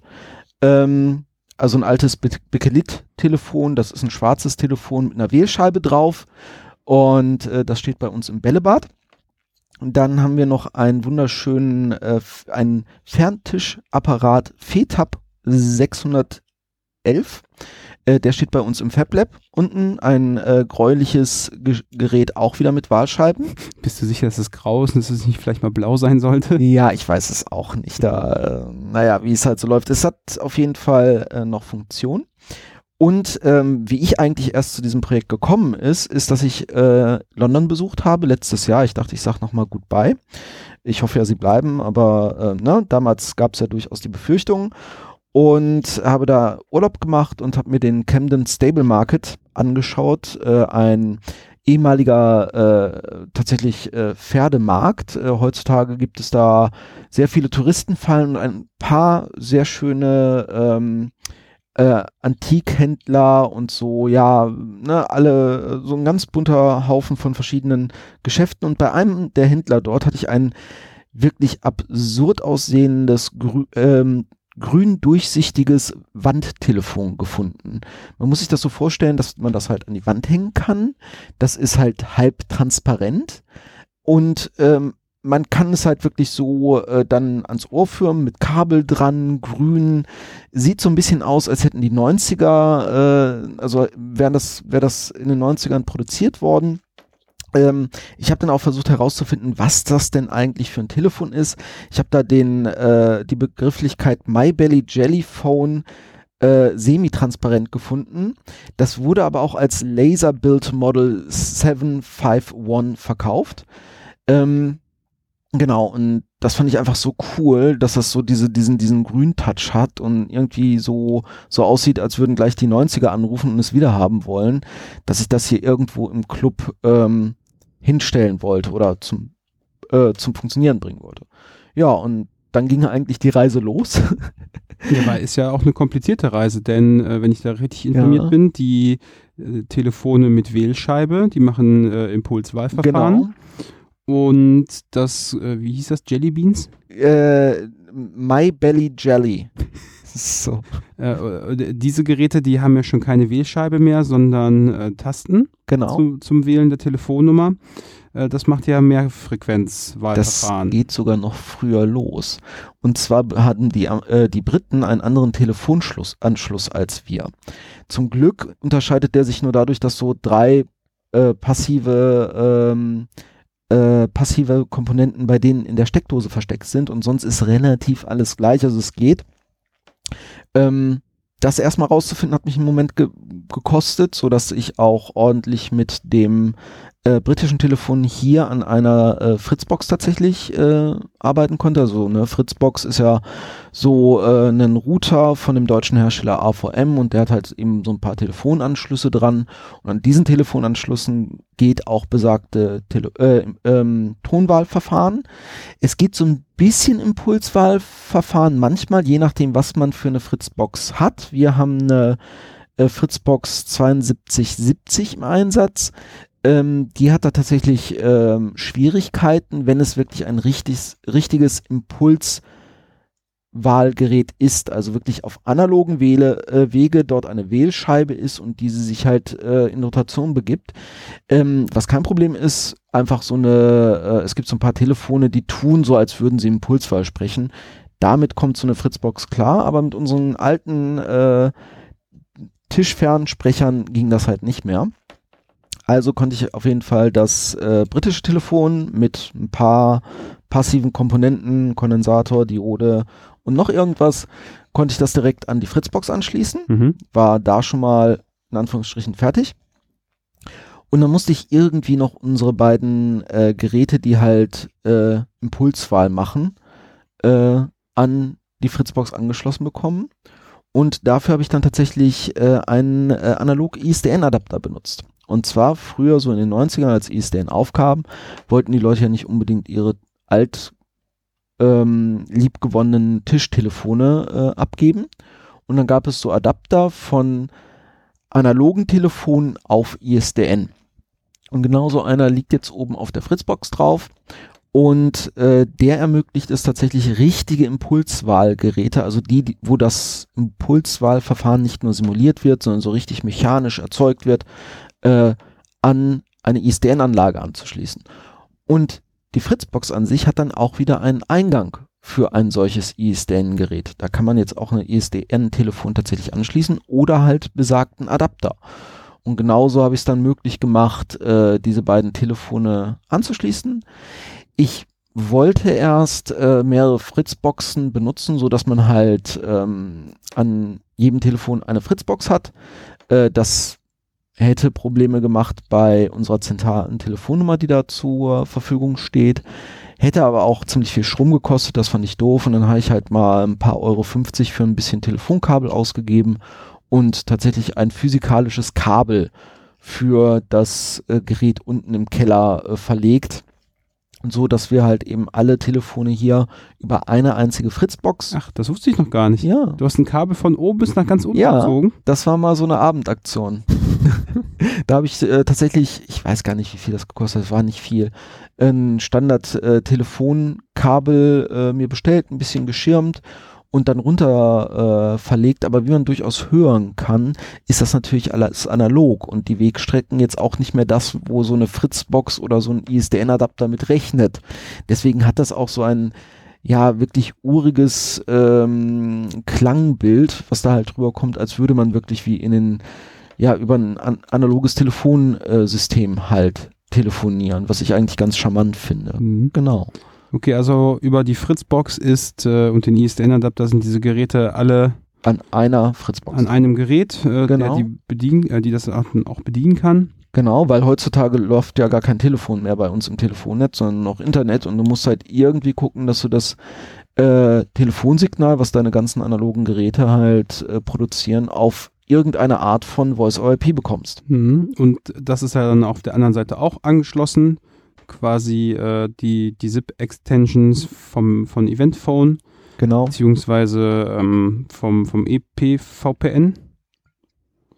Ja, also es ist äh, von Eventphone und äh, das System nennen sie EPVPN. Ähm, es sind tatsächlich mehrere verschiedene Voice-over-IP-Accounts äh, auf die Geräte aufgeschaltet. Einmal zum Raustelefonieren, wir können tatsächlich raustelefonieren. Ähm, darf man den Anbieter sagen, der ist uns eigentlich gut vertraut. Äh, Zipgate bezahlen wir tatsächlich auch dafür, ähm, dass wir hier raustelefonieren können. Ähm, da wird auch immer brav angesagt, so dein Anruf kostet jetzt so und so viel Cent und dann gib das hier mal bitte in die Spendenbox. Und wenn Telefone, also dann so eingehend, also da wird auch nicht die Nummer übertragen, wenn du dann hier raus telefonierst, so. Aber, ne, das hätte ich vielleicht nicht sagen sollen, weil sie wird natürlich, sie ist nachvollziehbar, so, also keine Scheiße bauen. Ähm, und wenn es ums Erreichen geht, gibt's halt verschiedene E EPVPN äh, äh, die zu benutzen sind. Einmal eins pro Gerät, also jedes unserer Geräte hat halt eine Telefonnummer, die unter die es erreicht wird, wo es dann klingelt. Aber wir haben auch eine zentrale Nummer, die dann alle Geräte klingeln lässt. Und somit sind wir dann halt eben sowohl als ja, nicht Gruppenruf, aber dann sind wir halt erreichbar über die einzelnen Telefonnummern. Wenn ich jetzt weiß, zum Beispiel, ja, Mist, ich habe mein Laptop unten im Keller gelassen, dann rufe ich mal kurz an, so steht der da noch, kann ich den noch abholen, ist da wer da, weil ist ja auch mein Zugangsschlüssel drauf oder so. Oder kann halt sagen, okay, ich will jetzt halt irgendwen im Club äh, was sagen, so, dann kann ich den Zentralruf machen. Genau, Top Sache. genau. Kann man auch wunderbar für äh, zu Hause einrichten. Also wenn der auch eine Fritzbox hat oder ähnliches äh, Zeug, kann man sich eine EPVPN Extension ähm, klicken und kann man dann sich anrufen lassen oder von dort aus mal kurz im Club anrufen. Genau, also äh, EPVPN funktioniert so, dass man innerhalb von EPVPN telefonieren darf, nicht raustelefonieren darf äh, und dass man halt erreicht werden kann. Und da gibt es auch beim EPVPN eine Nummer, so dass man aus dem normalen Telefonnetz auch tatsächlich mit dieser Nummer erreicht werden kann. Ähm, ich habe sowas auch auf meinem Handy. Das kann man ja heutzutage bei modernen Handys einfach nebenher noch einrichten. Und dann kann man das auch äh, für verschiedene Events oder so nutzen. Muss ich wieder mal. Ja, Ja, ist ja demnächst auch wieder ein Genau. Event. da schreibe ich das normalerweise in all meinen. Äh, also dann vermittel ich das auch, dass ich unter dieser Nummer zu erreichen bin. Eine weitere Neuigkeit, beziehungsweise, ja doch, ist eine Neuigkeit für die Zukunft. Ich habe ein paar Sensoren, ähm, oder naja, ein, ein Teil des Sports ist ja äh, quasi Clubwetter zu messen. Ähm, wie warm ist es hier in den Räumen, wie hoch ist der Luftdruck, Luftfeuchtigkeit. Und in dem Zuge hat ja Ashby schon mal vor einigen äh, Tagen und beziehungsweise Wochen eine kleine Platine zusammengeschraubt, die schon diverse Sensoren äh, an Bord hat und das über ähm, einen Akku ins Netz bläst und dazu habe ich jetzt noch äh, einen CO2-Sensor organisiert, um den mal zu testen. Das Ganze kommt äh, direkt als Fertiggerät daher, was man in den USB-Port steckt, um es mit Strom zu versorgen. Und nach einer kurzen Aufwärmphase äh, misst dieses Gerät dann die CO2-Konzentration in der Luft in Parts per Million. Und es hat noch einen Temperatursensor mit Onboard, wo man ablesen kann, wie warm es ist. Das Ganze ist mal als äh, Hackaday-Projekt zumindest bei mir auf dem Schreibtisch gelandet. Ähm, da hat sich jemand die Mühe gemacht, die ja den, den, die, die Daten, die kommen auch über den USB-Port raus, aber wenn man das da auslesen möchte, äh, muss man nochmal Geld bezahlen, beziehungsweise äh, braucht Geräte, die diesen verschlüsselten Datenstrom da entschlüsseln. Allerdings äh, hat sich halt jemand hingesetzt und mal da genau drauf geguckt und rausgefunden, wie dieser Schlüssel ist ähm, so dass man das super einfach jetzt in seinen USB-Port steckt.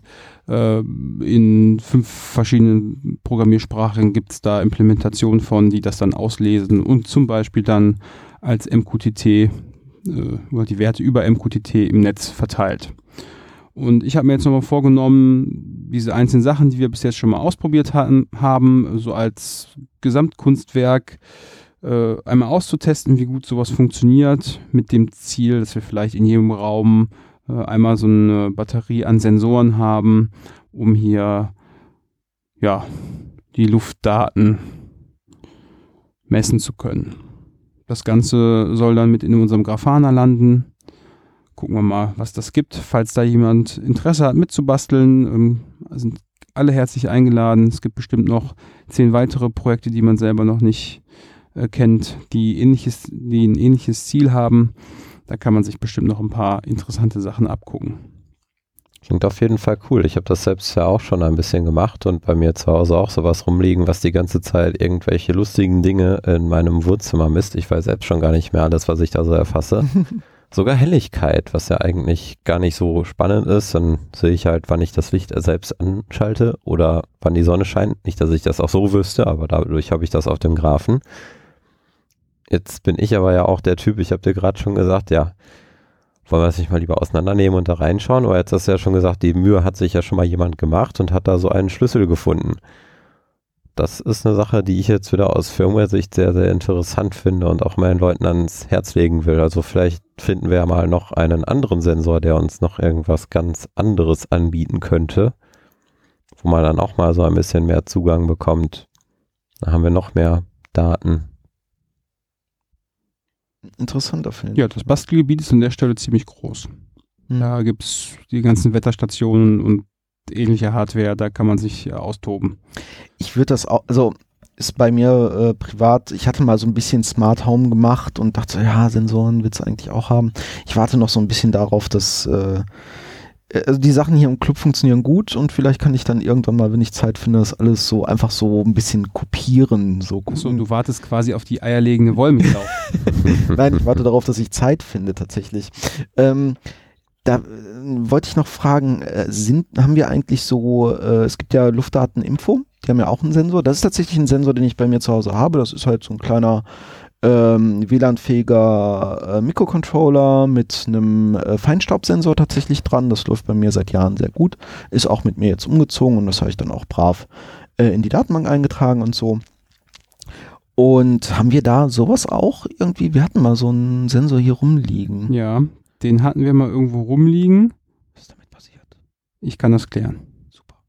Taucht er wieder auf. Finde ich naja, gut. Ich habe übrigens auch eine Überleitung aus der Hölle. Oh ja, rein. Ja, du hast ja gerade gesagt, ähm, dass du ja eigentlich eher auf Zeit wartest, anstatt auf äh, schon alles ähm, fertig. Warum ja. hast du denn so wenig Zeit? Ja, ich habe mir da einfach ein Projekt vorgenommen, das hat sehr viel äh, Zeit in seinem Zuge äh, gebraucht. Wortspiel. Oh, der war so flach, der ist ja. noch nicht mal mehr ganz angekommen. Ähm, ja. ja, wir haben in der letzten Folge ja schon genau. ein kleines bisschen angefangen, den aktuellen Stand von deinem Bastelprojekt äh, zu erläutern. Es geht ja dabei um, äh, um ein sch elektrisches Schienenfahrzeug. Genau. Du hattest bis dato dich um die Elektronik vorwiegend gekümmert, wenn ich das richtig in Erinnerung habe. Ähm, und erste Tests mit, den, mit der Ansteuerung der Hoverboard-Motoren ähm, gemacht. Wie, vor allen Dingen, wie man das da alles verkabeln muss, äh, wie die Spannungsversorgung aussieht. Und vor allen Dingen hat es dich, glaube ich, am Anfang auch erstmal in die Firmware reingefuchst, weil du benutzt ja die Controller, ähm, die ESCs. quasi äh, Also- ja, dabei sind. Also es gibt ja dann Genau. nochmal andere äh, Steuereinheiten, die man da dran dengeln könnte, aber du benutzt das, was quasi so diese Hoverboards äh, schon mitbringen. Und äh, da hattest du ja in deinem Vortrag auch äh, berichtet, dass es halt einen Firmware-Hack dafür gibt, in, der mittlerweile so gut ist, dass er quasi die, die komplette Original-Firmware äh, an Funktionalität ersetzt und fährst offensichtlich damit auch ganz gut durch die Gegend. Genau. Also vielleicht, äh, du hast da viel angesprochen, ähm, um das so ein bisschen zu sortieren. Also zum damaligen Zeitpunkt hatte ich halt vor allem die ganzen Komponenten einmal äh, irgendwie schon getestet. Das heißt, ich hatte ein Fahrwerk, das mit seinen Rädern schon getestet war, aber ich habe noch nie dieses Fahrwerk mit dem Controller benutzt. Komme ich gleich zu, was der Controller ist. Und ich hatte den Controller schon an Rädern benutzt, aber noch nicht an dem Fahrwerk. Und irgendwie hatte ich halt mehrere Einzelteile, die alle schon so zu 80 Prozent gut funktionierten, aber ich hatte noch nie alles komplett zusammengesteckt.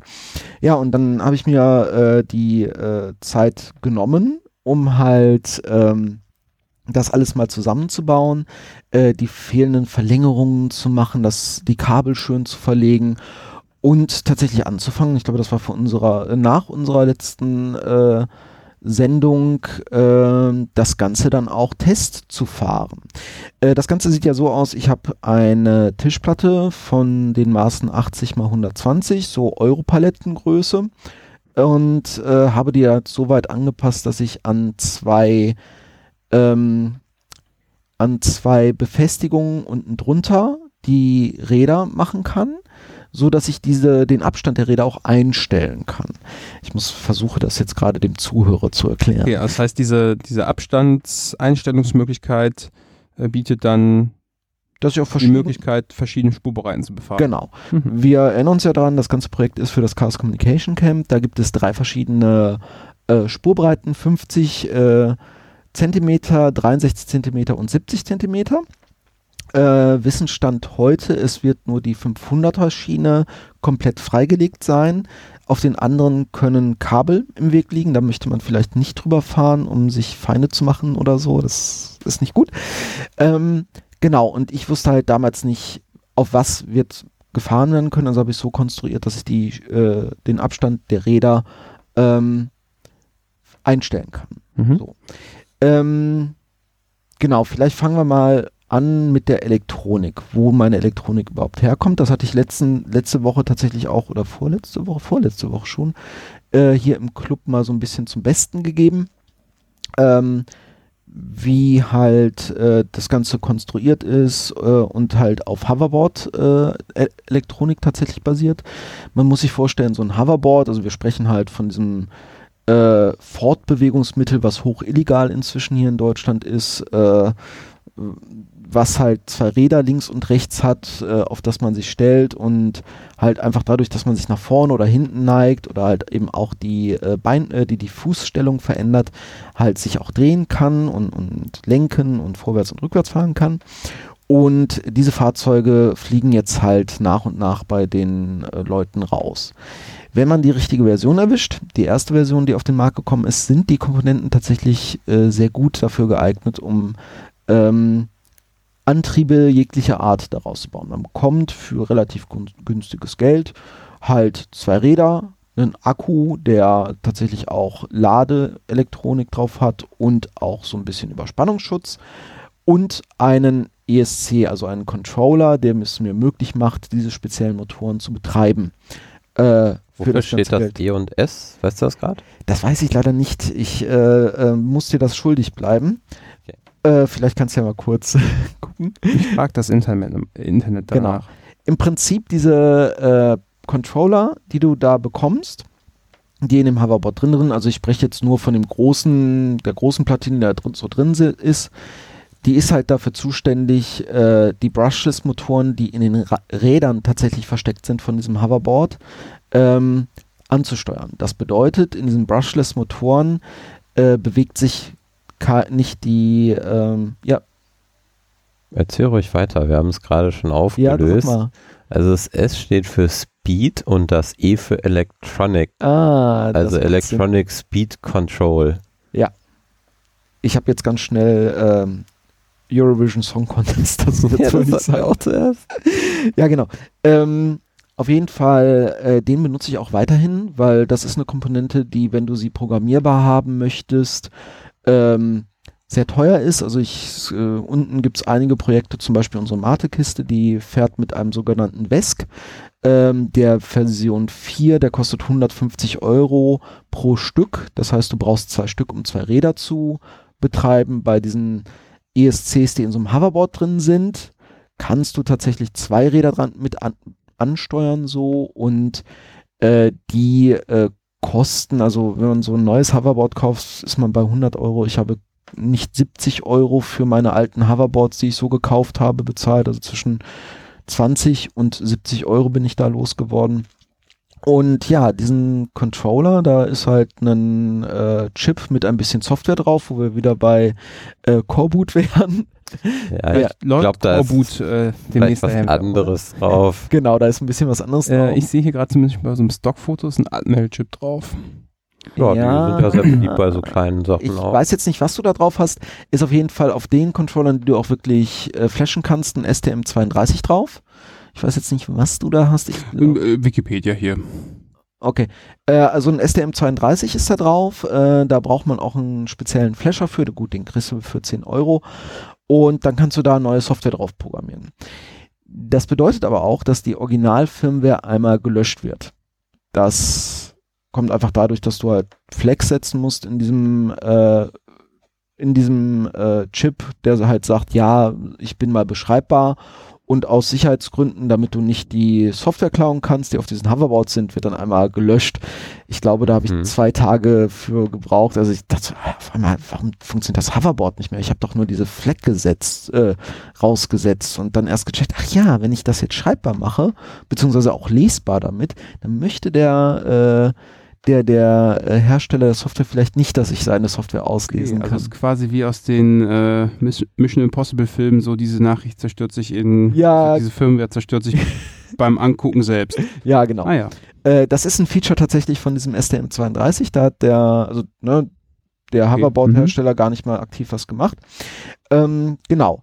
Und dann braucht man natürlich neue Software, um das Ganze zu kontrollieren. Normalerweise wird so ein Hoverboard durch zwei Gyroskope auf zwei extra Platinen die links und rechts verbaut sind, halt gesteuert. Da ist halt ein Gyroskop drauf und das sagt halt, ja, der lehnt sich gerade nach vorne oder lehnt sich zurück und dadurch fährt dann, äh, steuert der ESC auch passend dann die Räder an. Mhm. Jetzt möchte ich das natürlich nicht mit einem äh, ja, das wird schon 50 Kilo schwer sein, dieses Brett mit all seinen Angaben versuchen und das irgendwie in eine Richtung zerren, damit es dann da auch hinfährt, sondern ich möchte gerne irgendwie mit einem Control in der Hand sagen, fahr vorwärts, fahr rückwärts und brauche dafür natürlich dann auch die passende Software. Ah, also die Gyroskope sind für den Betrieb, wie es gedacht war. Ja, also genau. Ja, ich glaube, äh, aus physikalischer Sicht ist das ja ein inverses Pendel.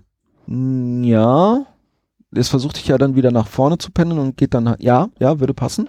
Und äh, das brauchst du aber nicht. Du möchtest ja einfach mit einem kleinen Steuerknüppel einfach genau. nach vorne, Fahrt, volle Fahrt voraus oder ich halte jetzt mal an, wieder ein bisschen nach hinten. Genau. Mhm. Und da haben vor zwei Jahren ein paar Leute äh, aus dem Münsteraner CCC-Umfeld halt diese Controller dieser ersten Version gehackt und äh, also haben die reverse engineert und dann mit neuer Software versehen. Dieses Projekt ist weiter äh, gewachsen, ist jetzt inzwischen unter äh, GitHub als, ich, ich hoffe, ich spreche das jetzt richtig aus, Bipropellant ähm, online äh, auf GitHub und gibt da halt die Möglichkeit, äh, die ähm, ESCs, die in diesen Hoverboards drin sind, mit schöner Steuersoftware zu versehen. Und mit dieser Software äh, war es mir dann möglich, also die unterstützt von Haus aus so ein paar äh, Controller, zum Beispiel eine Funkverbedienung aus dem Mo Modellbaubereich, äh, auch einfach nur ähm, äh, AD-Wand, äh, also äh, wie heißt es schnell, so äh, Widerstand, dass du halt sagst, ich mache da so einen drehbaren Widerstand dran. Und Potentiometer. Potentiometer, vielen Dank für dieses Wort. Gerne. und äh, kannst damit halt eben steuern, ob es vor, vorwärts und wie schnell es werden soll. Aber du kannst auch tatsächlich eine Nunchuck direkt anschließen. Das ist ein Joystick von der Nintendo Wii. Ähm, aber auch das habe ich in dem Fall nicht gemacht. Du kannst auch einfach sagen, ich möchte gerne über ein, über seriell, über äh, SPI sogar, wenn ich mich recht, hatten wir ja gerade schon, ähm, sagen so, wie schnell es denn sein soll und wie schnell jeder äh, äh, jedes Rad drehen soll. So. Oh, also gibt es quasi eine API. Genau. Können wir noch an Twitter anschließen. ja, so, so sehr ist das nicht. Du musst halt sagen. Das könnte dabei schon schief gehen. ja, genau. Ach. Fahr. Ähm, nein, also tatsächlich sagst du ähm, beim Kompilieren der Firmware so, was soll jetzt funktionieren? Hast Mhm. halt eine Konfiguration, kannst halt sagen so, ich möchte jetzt gerne einen Nunchuck anschließen, ich möchte jetzt gerne über SPI reden, ich möchte jetzt gerne seriell sprechen, was auch immer dir gerade einfällt. Und dann macht der Controller das so. Und äh, ich habe dann einen kleinen Arduino dazu äh, geknuppert mit ein bisschen Software drauf, der zwei von diesen äh, ESCs von äh, diesen Controllern synchron steuert. Das bedeutet, damit habe ich die Möglichkeit, vier Räder ans Laufen zu bringen und der Nunchuck, die dann am Ende an diesem Arduino hängt, ein paar extra Funktionen zu geben. Ähm, die Steuerung in damals, also ich habe das, die Software, glaube ich, vor fast sechs Monaten auf die Controller gebracht. Inzwischen ist diese Software äh, definitiv wesentlich weiter. Da ist einiges passiert. Äh, bin ich halt hingegangen und habe äh, da ein paar Features vermisst. Zum Beispiel, dass es einen Totmannschalter gibt. Das heißt, man muss einen der Knöpfe an dieser, an dieser Nunchuck gedrückt halten, sonst nimmt die gar keine Eingaben wahr. Das ist gut, damit da nicht so viele Unfälle passieren. Genau, weil sonst äh, ne, denkt einer nicht nach und drückt da den Joystick nach vorne und eigentlich ist noch gar nicht alles richtig. Oder halt eben auch der Typ fällt runter. Mhm. Möchtest du auch gerne stehen bleiben. Und dann macht das äh, der Arduino, sagt dann auch ganz brav, nee, ich bleib jetzt hier stehen. Äh, da ist irgendwas faul, ich warte mal auf den Menschen. Äh, genauso ist es auch ähm, so, dass wenn ich nach vorne drücke, fahre ich nach vorne, aber dann will ich ja auch bremsen. Also zieht man ja als Mensch ganz natürlich komplett zurück. Die normale Firmware damals zu diesem damaligen Stand wäre dann rückwärts gefahren ab einem gewissen Punkt. Meine bremst und bleibt auch stehen. Und erst wenn das Ganze gemittelt ist und du wieder nach rück zurückgehst, wird auch rückwärts gefahren. So dass du also nicht aus dieser Angstsituation heraus, ich muss bremsen, äh, auf einmal rückwärts fährst und dann noch mehr Schaden machst. So, also ein bisschen auf Sicherheit das Ganze getrimmt, auch extra. Also die Software könnte auch sicherlich schneller fahren. Also mit den ESCs könnte man durchaus schneller fahren und die Software hat dafür Einstellungen, die habe ich alle rausgenommen, weil äh, man muss sich vorstellen, so ein Brett mit zwei äh, ESCs drunter, mit vier Hoverboard-Rädern, mit zwei Akkus drunter, mit vielleicht bis zu vier Leuten drauf, das ist eine Masse. Da möchtest du jetzt nicht unbedingt schnell fahren, auch alleine damit das Brett vier Tage hält und gehst halt lieber hin und machst auf Nummer sicher. Ja. Genau. Und das war halt so die, die Sache mit den ESCs und dann hatte ich das alles so zusammengeknuppert und dann musste man natürlich auch, auch auf die Testfahrt. Ja, und da so bist du ja neulich äh, ziemlich fröhlich von zurückgekommen. ja, das war die letzte Testfahrt.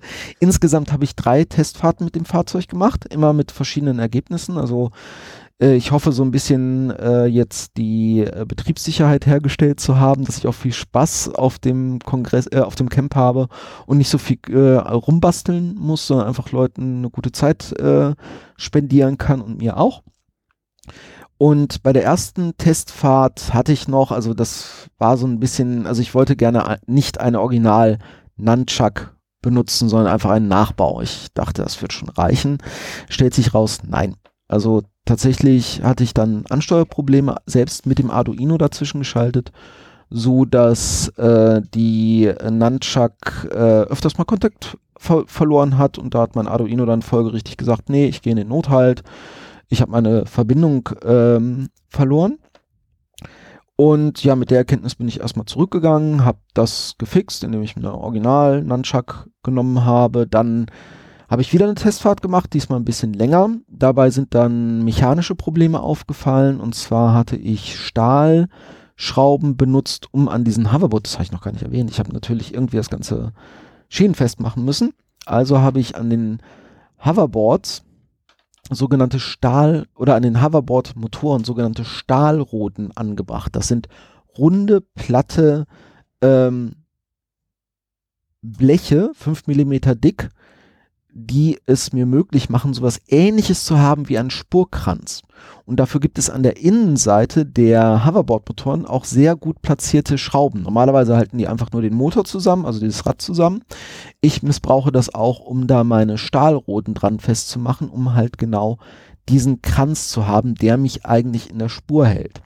Und da die Schrauben, hatte ich ganz einfach Stahlschrauben genommen und die haben sich tatsächlich losgerüttelt ähm, was Schön in der Kurve, Spurkranz weg. ja, genau, vor allem äh, fangen die dann äh, an, äh, gegen die Konstruktion zu schlagen und sich abzubrechen. Da habe ich auch zwei bei verloren. War also nicht so gut und auch Stahlschrauben bei so einer hohen mechanischen Belastung war mir auch nicht so lieb. Also habe ich das schön gegen Edelstahlschrauben ersetzt, habe die schön mit Loctite, einem äh, Schraubenkleber, entsprechend äh, festgeklebt, sodass sie jetzt auch nicht mehr rauswackeln. Ja, und dann gab's zur, zur besagten Fahrt, äh, wo ich sehr glücklich von zurückgekommen bin. Ich hatte alles gefixt, ein Freund hatte mir auch noch geholfen, ganz viele mechanische Probleme einfach auch zu, erstmal zu erkennen, so die ich so nicht gesehen hatte. Ähm, und äh, dann sind wir losgefahren und haben eine kleine Strecke gefunden äh, und haben da mal so drei Kilometer mit dem Schienenfahrzeug, also nur mit der Plattform an sich gemacht. Und das hat äh, ohne weitere Probleme funktioniert. Und jetzt habe ich ein sehr sicheres Gefühl. Also wir haben uns auch zu zweit da drauf gesetzt und es hat auch noch gut funktioniert. Und jetzt habe ich ein sehr gutes Gefühl, dass ich viel Freude daran auf dem Camp haben werde. Das ist ja schon eine ziemlich krasse Projekterfahrung. Ja? Also ja. Design, Mechanik, Elektronik, Software.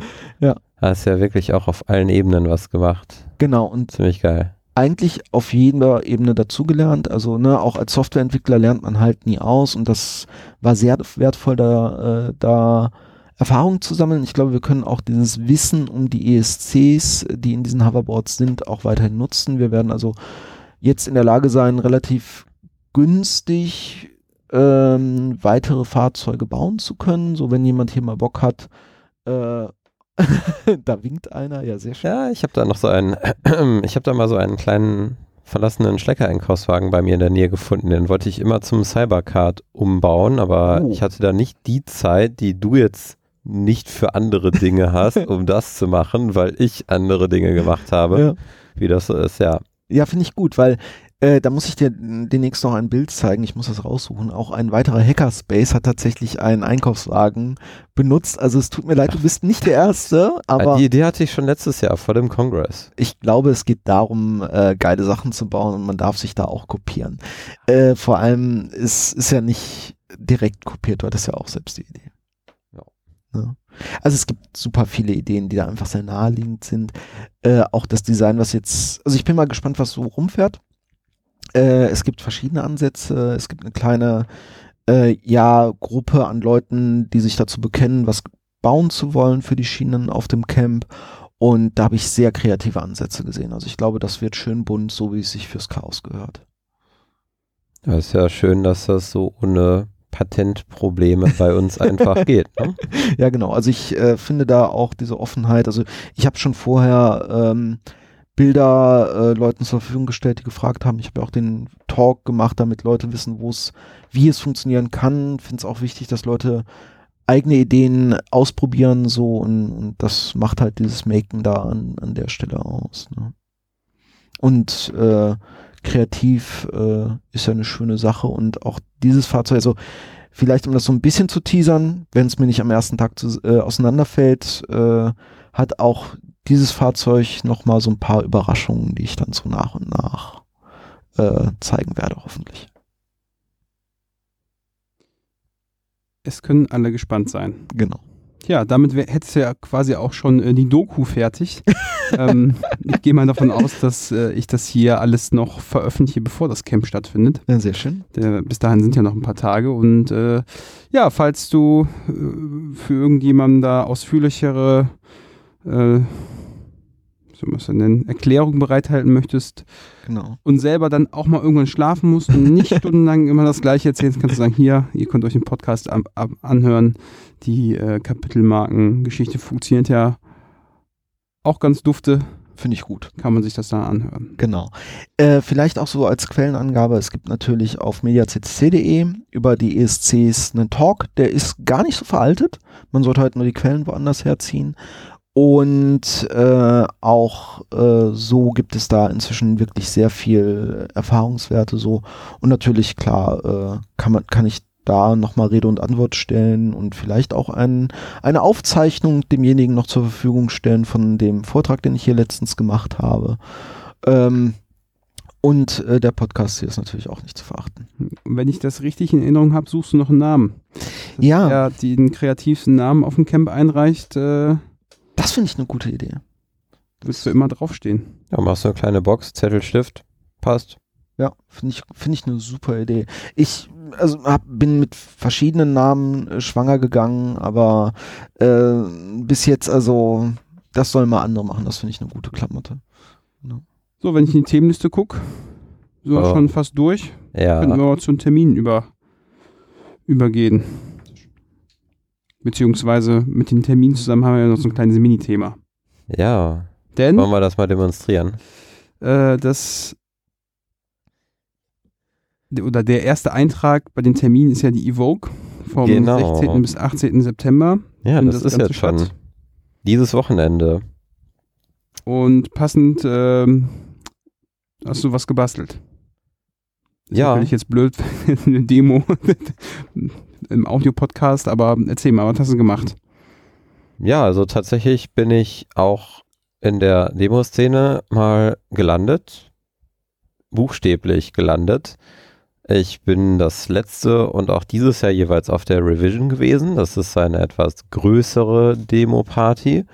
Und bin letztes Jahr schon auf der Evoke gewesen und auch jetzt wieder dort. Ähm, in meiner vorherigen Firma habe ich aus Spaß dann auch mal ein bisschen was davon machen können. Also eigentlich natürlich auch für die Firma, äh, Firma, aber naja, wie das halt so ist. Durch Spielen lernt man am besten. Und da habe ich mit OpenGL und mit Shadern so ein bisschen rumgefummelt. Und naja, was macht man dann Tolles? Ich habe jetzt hier gerade mal was gezeigt. Da habe ich so ein kleines äh, Mini-Ding gebaut mit einem Katzenbild im Hintergrund und dann werden da lustige, bunte Farben drüber geblendet. Wie man das sonst vielleicht auch so, weiß nicht, manchmal aus dem Fernsehen kennt oder so, wo so lustige Sachen gezeigt werden.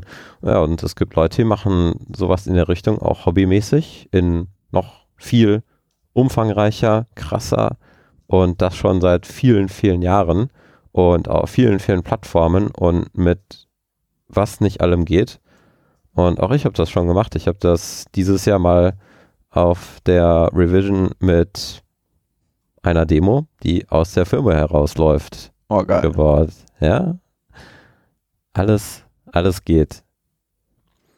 Dazu kann ich auch noch ein paar Podcasts empfehlen. Also äh, ich muss gleich nochmal, wenn wir hier fertig mit der Aufzeichnung sind, gucken, wie viele das denn gewesen sind, die ich da äh, gehört habe. Aber auf jeden Fall erinnere ich mich noch an einen super interessanten Beitrag vom Pentacast. Das ist der Podcast des C3D2 aus Dresden äh, zum Thema äh, Demoszene. Das war die Folge 16.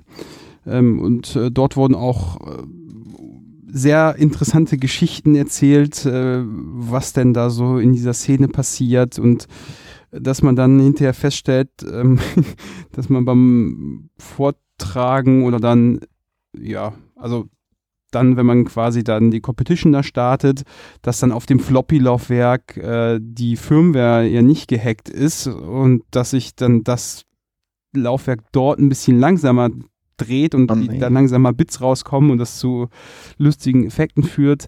Ähm, aber genauer kann man sich das anhören halt in Folge 16 des Pentacasts. Und ich glaube, irgendwo habe ich nochmal einen anderen Podcast dazu gehört, den suche ich gleich mal raus. Aber ich habe das richtig in Erinnerung, dass äh, viel von der Demoszene eigentlich darauf eigentlich aufbaut, dass die Hardware so gut definiert ist für diese Demo, dass du wirklich die, ähm, die Fähigkeiten dieser Hardware auch versuchst auszureizen. Verstehe ich das richtig? Also wenn ich jetzt so an die C C64 äh, Sachen denke. Ja, gibt es verschiedene Challenges. Ne? Einmal war die Challenge so, möglichst irgendwie in kleinen Dateien zu arbeiten. Das heißt, es gibt zum Beispiel diese 64K Competition, da versucht man dann 64 Kilobyte große ausführbare Dateien zu basteln, die möglichst tolle Effekte irgendwie machen. Und das kam so ein bisschen daraus, als man damals die ersten Spiele, die mit irgendwelchen Product Keys oder sowas geschützt wurden, versucht hat zu cracken. Dann hat man das versucht, da irgendwie direkt rein zu patchen in die bestehenden ausführbaren Dateien, die ja zu einem Spiel gehören. Aber jetzt wollte man das natürlich, äh, naja, ein bisschen lustig machen. Ja, dann haben die Leute da irgendwelche kleinen Sachen reingebaut und die hatten jetzt natürlich auch nicht mega viel Platz. Sie wollten jetzt auch nicht einen riesen Binary daraus machen oder so. Ja, da hat man da schon mal so kleine lustige Dinger reingebaut. Ja, das ist eine von vielen Dimensionen tatsächlich. Ich sag jetzt mal nur, gibt ja auch die ähm, Challenge, immer mal wieder andere Plattformen zu finden, um möglichst orientalische Sachen zu machen. Oder was du jetzt gerade sagtest, Hardware, die vielleicht auch einfach schon mittlerweile 30 Jahre alt ist, so ohne Ende auszureizen, dass man darauf Sachen zeigt, wo Leute jetzt fragen würden, äh, hast du dir jetzt gerade so den neuesten Kram von Nvidia gekauft oder wie geht das? Und du sagst dann so, ja, nö, das ist jetzt schon so 30 Jahre alt, aber naja, wenn man da halt mal ein bisschen tiefer reingeht, dann geht das schon, ne? Mhm. Ja. Finde ich eine interessante Szene. Es äh, ist wirklich beeindruckend. Also gerade, wenn man so sieht, was sie aus Hardware rausholen, wie du das schon gerade sagtest, äh, so Nvi ne, auf einmal ist da ein alter Rechner, der fast wie Nvidia äh, die neueste Grafikkarte irgendwie Sachen rendert. Das ist schon sehr beeindruckend. So, übliche Veranstaltung so im Chaoskalender ist die MRMCD. Das wäre so auf unserer Liste zumindest der nächste Termin. 13. bis 15. September in Darmstadt. Bin ich auch da? Danach ähm, Türen auf von, vom WDR. Also, da öffnet die Maus die Türen von Firmen und Vereinen. Ähm, wir nehmen da ja auch wieder teil. Unser Angebot ist äh, leider schon ausgebucht mit drei mal zwölf äh, Teilnehmerinnen und Teilnehmern. Danach findet äh, in Hannover die Hackover statt vom 18. bis 20. Oktober. Im gleichen Zeitraum wird es den Linux Day geben. Das äh, findet am 19. Oktober statt. Und gegen Ende des Jahres, äh, beziehungsweise aber noch Anfang November, die Labortage in Bochum. Auch immer wieder ein großer Spaß, dorthin zu gehen. Ja, Tickets sind jetzt verfügbar und ich habe sogar heute noch eine E-Mail gesehen, dass wir auch versuchen, Schlafplätze zu organisieren für Leute, die von ein bisschen weiter weg kommen. Ich muss dringend häufiger zu euch äh, kommen. Das, ich verfolge gerade auf äh, Mastodon, äh, wie ihr da euren Club ausbaut und ich glaube, ich klicke mir direkt mal ein Ticket, um auf jeden Fall mal das Vorhaben, euch endlich mal wieder zu besuchen, durchzuführen. Finde ich gut. Tja, Essen auf Rädern nach Bochum. Auf jeden Fall. Ist ja auch gar nicht so weit weg. Damit wären wir am Ende der Sendung.